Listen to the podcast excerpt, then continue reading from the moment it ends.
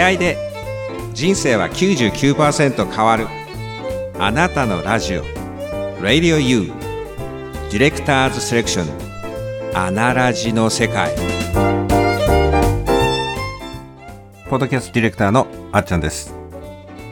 3月も半ばを過ぎ本来ならお花見や卒業シーズンを迎え新しいスタートへ心ときめかすそんな時期ですが今全世界では新型コロナウイルスの感染被害が広がっています。そして世界中でロックダウン封鎖が始まっています。そんな中皆さんいかがお過ごしでしょうか？本日は緊急特別番組をお送りさせていただきます。しばらくのお時間お付き合いください。さて春といえば本来なら新しい環境で新生活のスタートを切る季節でもありますが昨今新型コロナウイルスの感染被害によって内定取り消しの浮き目に遭っている新社会人の方々もおいでかと心を痛めています。そこで新社会人の方々に向けてのエールとして新社会人応援エピソードをお送りいたします。昨年2019年7月に放送された第5回12通のメッセージ20代の君へ夏休み新企画特別編第1回から第4回までのダイジェスト版をお届けいたします。第1回がプロフェッショナルコーチの山崎隆さん。第2回が心理セラピストの柳田恵美子さん。第3回が株式会社コエラボの岡田正宏さん。そして第4回は私当番組のディレクターあっちゃんです。それでは最後までお楽しみください。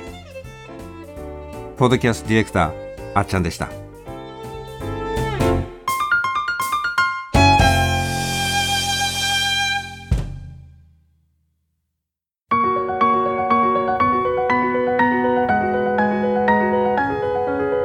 ッドキャストディレクターあちゃんの12通のメッセージ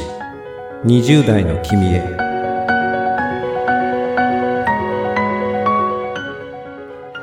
ポッドキャストディレクターのあちゃんです。さて本日第5回目の12通のメッセージ20代の君へ。夏休み新企画特別編は7月に放送された第1回から第4回までのダイジェスト版をお届けいたします。これまでご出演くださったゲストパーソナリティの方々は、第1回が作家の山崎隆さん、第2回が心理セラピストの柳田恵美子さん、第3回が株式会社コエラボの岡田正宏さん、そして第4回は私、当番組のディレクター、あっちゃんでございました。それではこれまでのエピソードを振り返りながらお楽しみください。はいこんにちは。山崎隆です。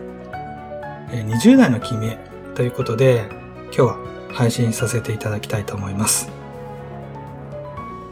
20代の君はおそらく会社勤めをしていて月給はどうでしょうか、まあ、残業代を入れて30万円に満たないぐらい。そして仕事に慣れてきて、どんどん現場の仕事を任されているのではないでしょうか。自分が働かされている割には、同じ会社に働かないおじさんたちがたくさんいて、一体何なんだっていう怒りとか、あるいは諦めのような気持ちが交錯しているのではないでしょうか。そして、今のまま会社で働くことをずっと続けるつもりはないんだけれども、人生の目的と言えるような本当に自分がやりたいことがなかなか見つからない。そんな状況ではないでしょうか。なぜ自分はこんなに働いているのに給料が安いのかっていう疑問を持っているとしたら、その疑問に対する答えは実はものすごく簡単です。それは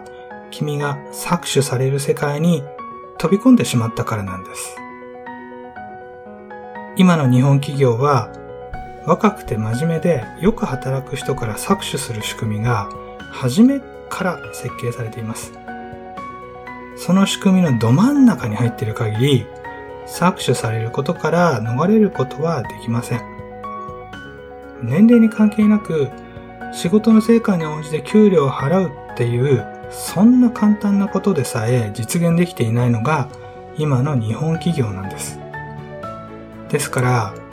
本質的な部分は転職をしても何も変わらないっていうことを知っておいてください。日本人はまだまだ諸外国に比べて多様な価値観を許容する文化、これが根付いていません。いい学校に入って、いい会社に入って出世するというルートを進むことが良いことだっていうふうに考えている人が未だに多いんです。しかし、よく考えてみてください。元事務次官が自分の息子を殺したり、一流大学を出て一流企業に勤めた人が自殺したりしているんです。その一方で、学歴に関係なく社会に良い影響を与えて生き生きと活躍している人もたくさんいます。20代の君へ伝えたいこと。それは、君たちを都合よく使おうとして教育して搾取しようとしている仕組みが、この社会にはすでに広く張り巡らされているっていうことを気づいてほしいんです。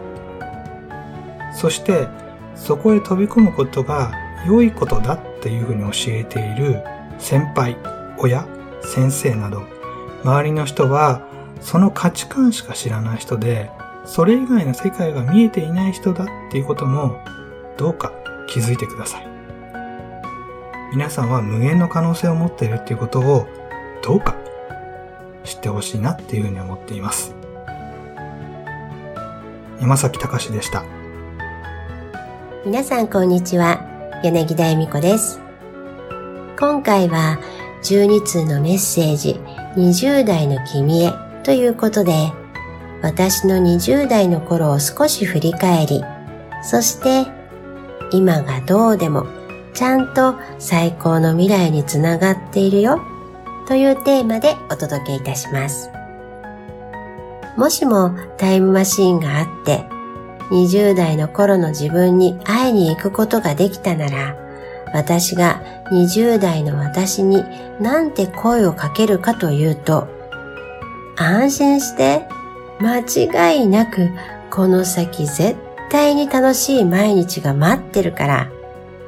今を大変なんでこんな思いばっかりするんだろうって思ってるでしょ？よーくわかるよ。でもね、本当に大丈夫だから。この先次第次第に人生開けていくよ。だから安心して、そして思いっきり今を楽しんで、この先のあなたの人生、本当にうまくいくから、って言うと思います。つまりね、結局うまくいくようになってるんです。誰かと自分を比べてみたり、人から言われたことを気にしてみたり、あれこれと考えすぎて、ただただ複雑にしちゃってるから、わからなくなって、自分に自信も持てなくなっているだけで、あなたはもともと誰が何と言おうと素晴らしいんです。あなたが何をしたとしても、しなかったとしても、あなたが存在しているだけで誰かの喜びにもつながっているんです。だから自分を下げてみるのはもうやめて、私が何をしたとしても、しなかったとしても、私って素晴らしいんだ。私の今がどんな状況だとしても、私が苦労を選ばない限り、私の今は最高の未来につながってるんだって思ってください。すべては自分の意識次第なんです。なので私からのメッセージは大丈夫。今がどんな状況にあってもちゃんと最高の未来につながっているよ。心配するより安心して、です。あなたの幸せを心から信じています。こんにちは、小ラボの岡田です。えー、私は、あの、この番組ディレクターのあっちゃんと約1年前ですかね、えー、ポッドキャストのお話をさせていただいて、あっちゃんとどんな番組を作りましょうかということを、えー、お話ししながら、この番組を企画して作り上げていきました。私自身は、ポッドキャストのプロデュースということで、いろんな方の番組を配信のお手伝いをさせていただいております。今回は、20代の君へということで、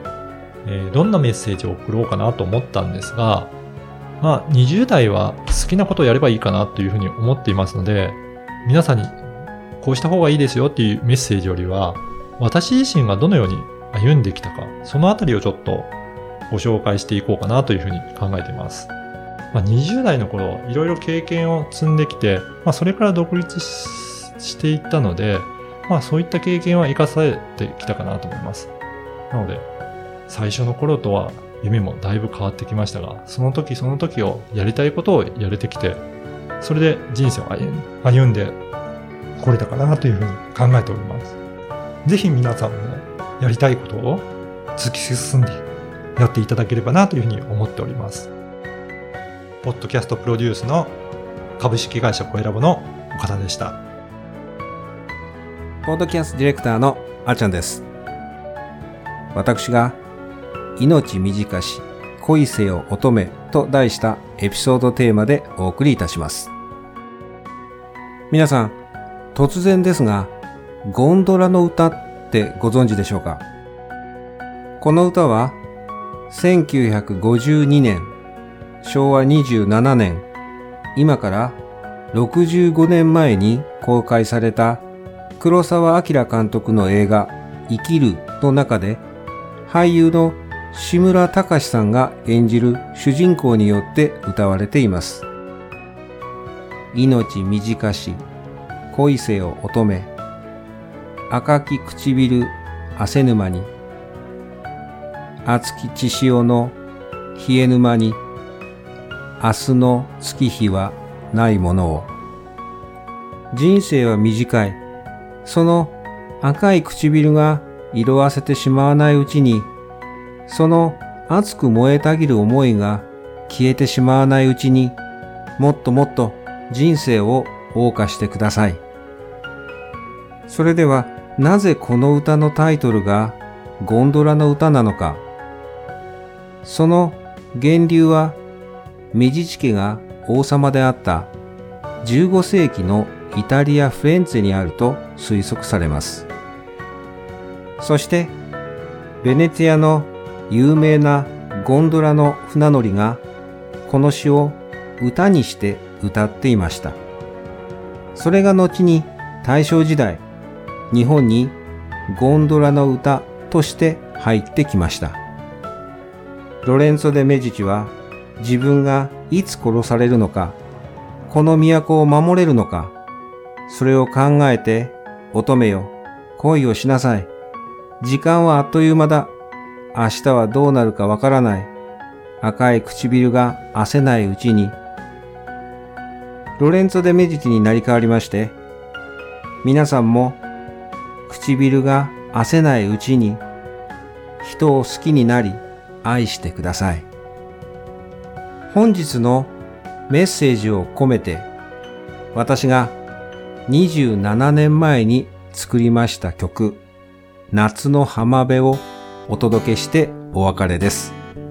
本日は最後まで聞いてくださりありがとうございました。ポッドキャストディレクター、あっちゃんでした。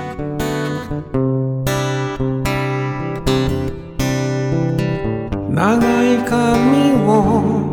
風に預け君は浜辺の日差しに揺れてる絡めた指と髪の隙間を夏の時がすり抜けてく君をこのままいつまでも見つめていたいの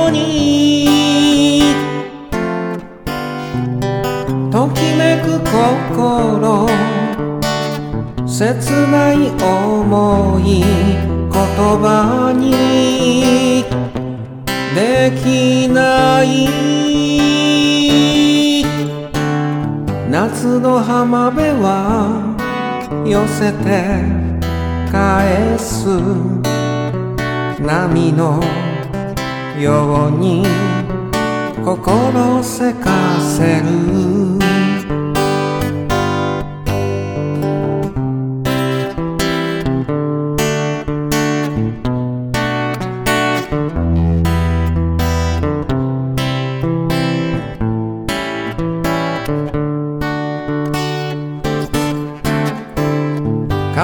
背負った冷ませた。青いジーンズ砂浜かけてる。裸足の君はまるで太陽夏の時に身を任せる。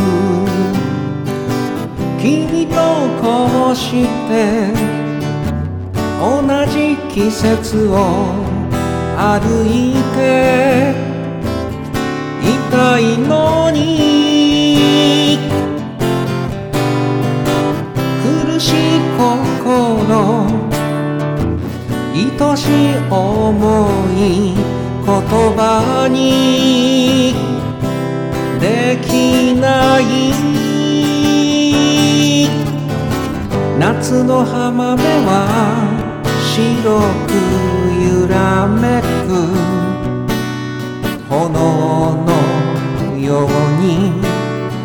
心焦がす君をこのままいつまでも見つめていたいのにときめく心切ない思い言葉にできない夏の浜辺は寄せて返す波のように心せかせる